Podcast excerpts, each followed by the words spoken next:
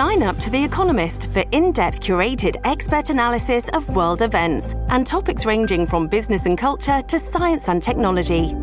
You'll get the weekly digital edition, online only articles, curated newsletters on politics, the markets, science, culture, and China, and full access to The Economist Podcast Plus.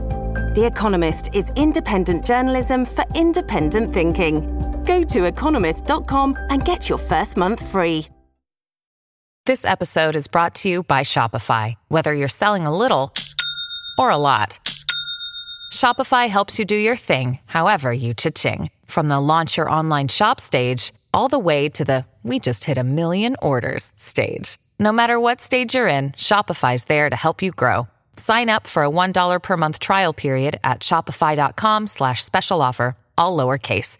That's shopify.com slash special offer. Give, give me the update. This is a My Talk Dirt Alert update. A quick look at what's happening in entertainment. Dirt. We want the dirt. On My Talk. My Talk. Did you want to tell me something? During the Hello Inspiration Awards, Elton John's husband David Furnish updated fans on Elton John's condition following a painful fall that's resulted in an injury to his hip. He said he's good, he's in pain, his hip is quite sore. He's been soldiering on for a long time, but he really was devastated to have to reschedule the next three months of shows. He added, But your health has to come first, and I don't think he would have been able to finish the tour if he wasn't going to go in and have the hip surgery done. So I'm actually really relieved and excited. Then he'll be able to go back on the road and be pain free, and then everybody will get a better show and he'll be happier. After 30 years of living in the UK, Kylie Minogue has announced that she's moving back to Australia, and fans had strong reactions to the news. Um, she says she'll be coming back to visit the UK, though. While talking about it, she said, I've lived here for 30 years. I'm always going to be back.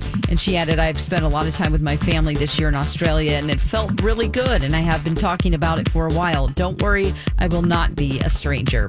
Tim McGraw and Faith Hill have been going strong for 25 years. And over that time, they've shared secrets on how they make it last. Uh, one thing they do is still make time for date nights. They also make sure to spend time apart and even have separate dressing rooms on the road. Uh, they also said that they pray before going on stage together. That's the latest dirt. You can find more stories like this at mytalk1071.com or by downloading our app. You learned so much cool stuff. Dirt Alert updates at the top of every hour. Plus, get extended Dirt Alerts at 820, 1220, and 520.